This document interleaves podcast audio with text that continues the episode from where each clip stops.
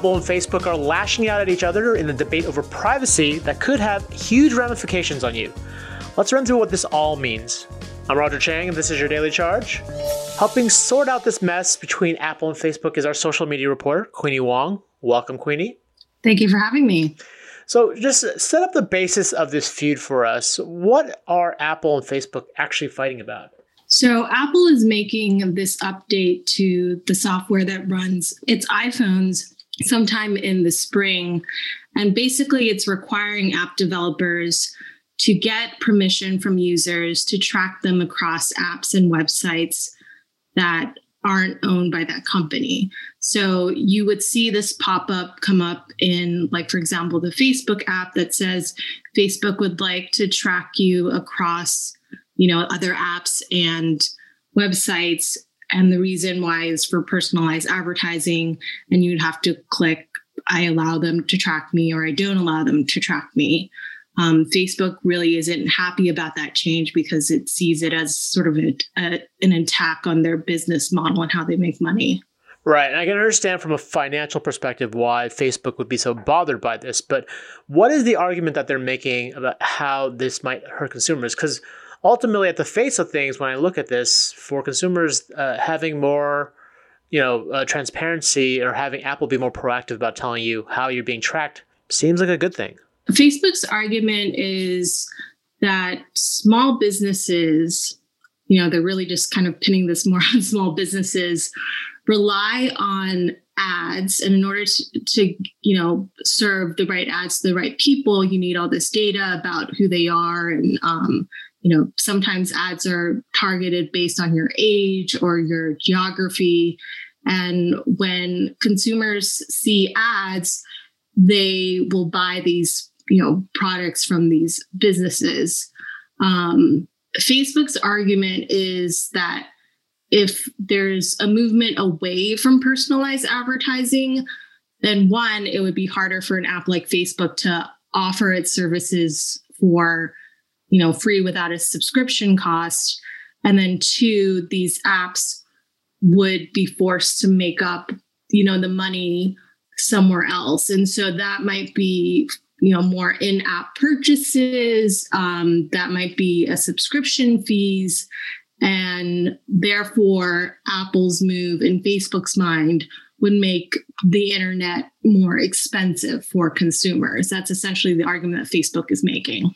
Now, it's interesting that they make that point, especially calling in small businesses, because I noticed that's a tactic that Amazon also uses about how, you know, damaging Amazon also hurts small businesses. It's interesting how big tech likes to sort of use small business as a shield for for a lot of their arguments. What what about Apple? What are what are they saying about the criticisms that Facebook has lobbied against them? So Apple has Tim Cook has actually weighed in on this on Twitter, and he said, you know, they're just trying to give people more control over their data. And Facebook can still serve targeted advertising, but they have to get permission from the users. So Apple says that this isn't, you know, about them making more money or you know making things more expensive for consumers or harming small businesses but this is more about giving users more control about for, uh, over their data and so when they see this pop up they'll know like this particular app tracks them across multiple websites and other apps what, what about like to you when you look at these arguments, these respective arguments? What which one holds more water? Which or which one do you think at least will will resonate more with the public? Well, I think right now part of the issue is that for Facebook there is a reputational problem, and I think that's part of the reason why Facebook has come out swinging swinging against Apple um, after the Cambridge Analytica scandal um, they've really had to sort of like repair this image that they care about privacy because that scandal was about data sharing. And for the majority of people, most people don't like to see ads unless it's during the Super Bowl. And you know, there's also these conspiracy theories that Facebook listens in on your conversations um, to serve you ads because their targeted advertising is so good. I mean, I've even had an instance where, like, one time I was eating yogurt and I'm on Facebook, and that exact same brand of yogurt was on my Facebook feed. So their ads can be pretty spot on, but they also can be somewhat creepy to users. So I can see why Facebook is concerned, but I, uh, it other companies have also weighed in, and they're not saying like the sky is going to be falling like Facebook is saying. Got it. And you know, ultimately, you know, how do you think this will actually affect consumers? Well, one, I think they, you know, most people don't think about the business side of you know, I get this app for free. Why, you know, what is sort of the trade off? It might make people think more about what that type of trade off is. You know, I don't have to pay a subscription to Facebook, but in order to not do that, Facebook collects all this data about me and it's used to serve ads on the platform and that's why it's it's free. So it might pe- make people think twice about should I be sharing all this data about myself um, am I comfortable using apps that don't charge subscription services but are based on ads? And some and some people might not really have a problem with it. Some they might think that these personal advertisements are helpful.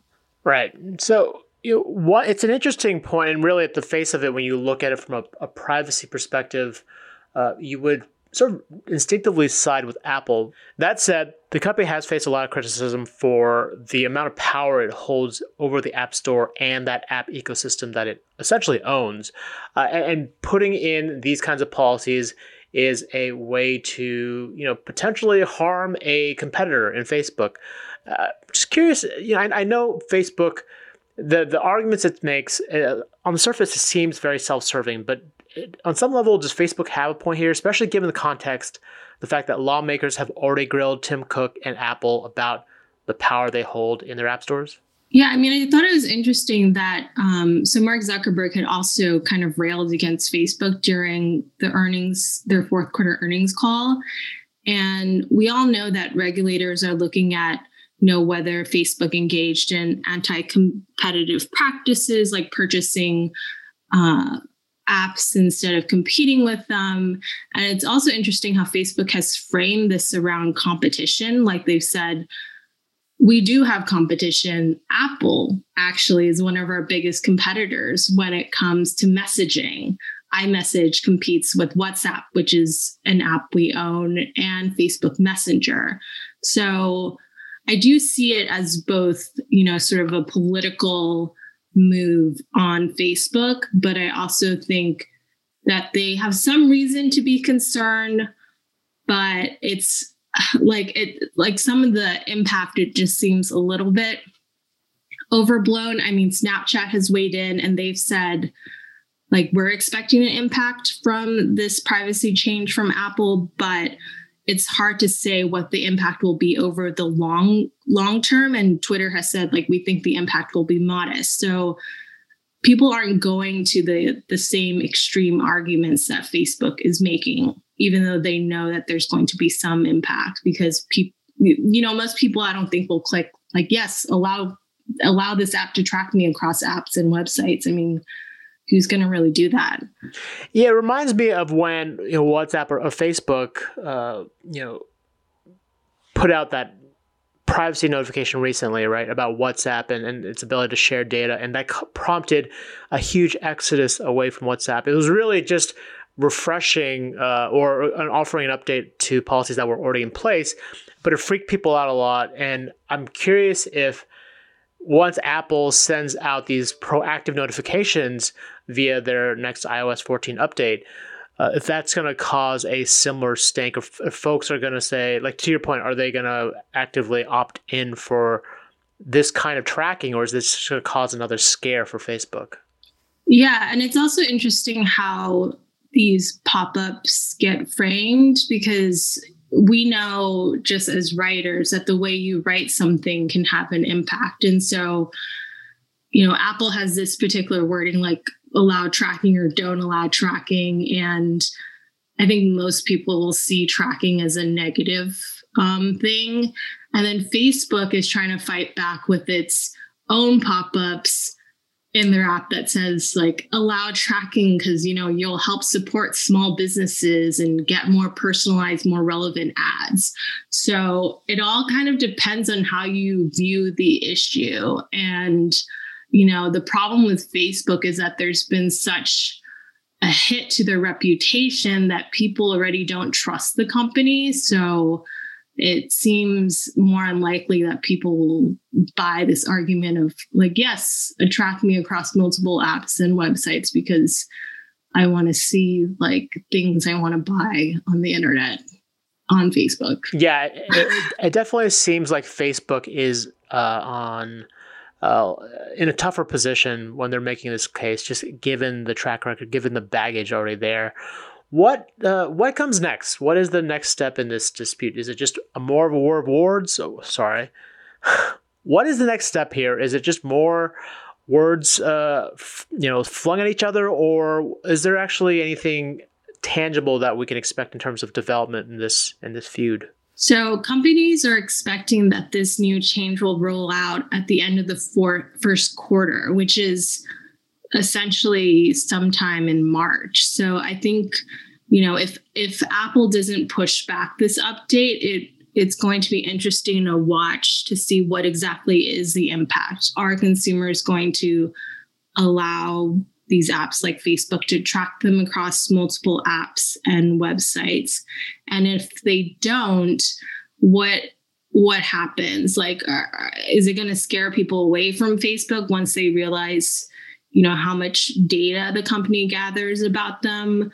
Um, are they going to be you know less likely to share as much data about themselves on social networks? So like kind of like what snapchat had said during the earnings it's hard to tell right now what the long-term effects are and you won't be able to see that until these changes take place got it well queenie thank you for your time you can read our explainer on this whole dispute on cnet.com if you have any questions, hit us up on Twitter at The Daily Charge or sign up for direct text messages from me by heading to cnet.co slash daily charge.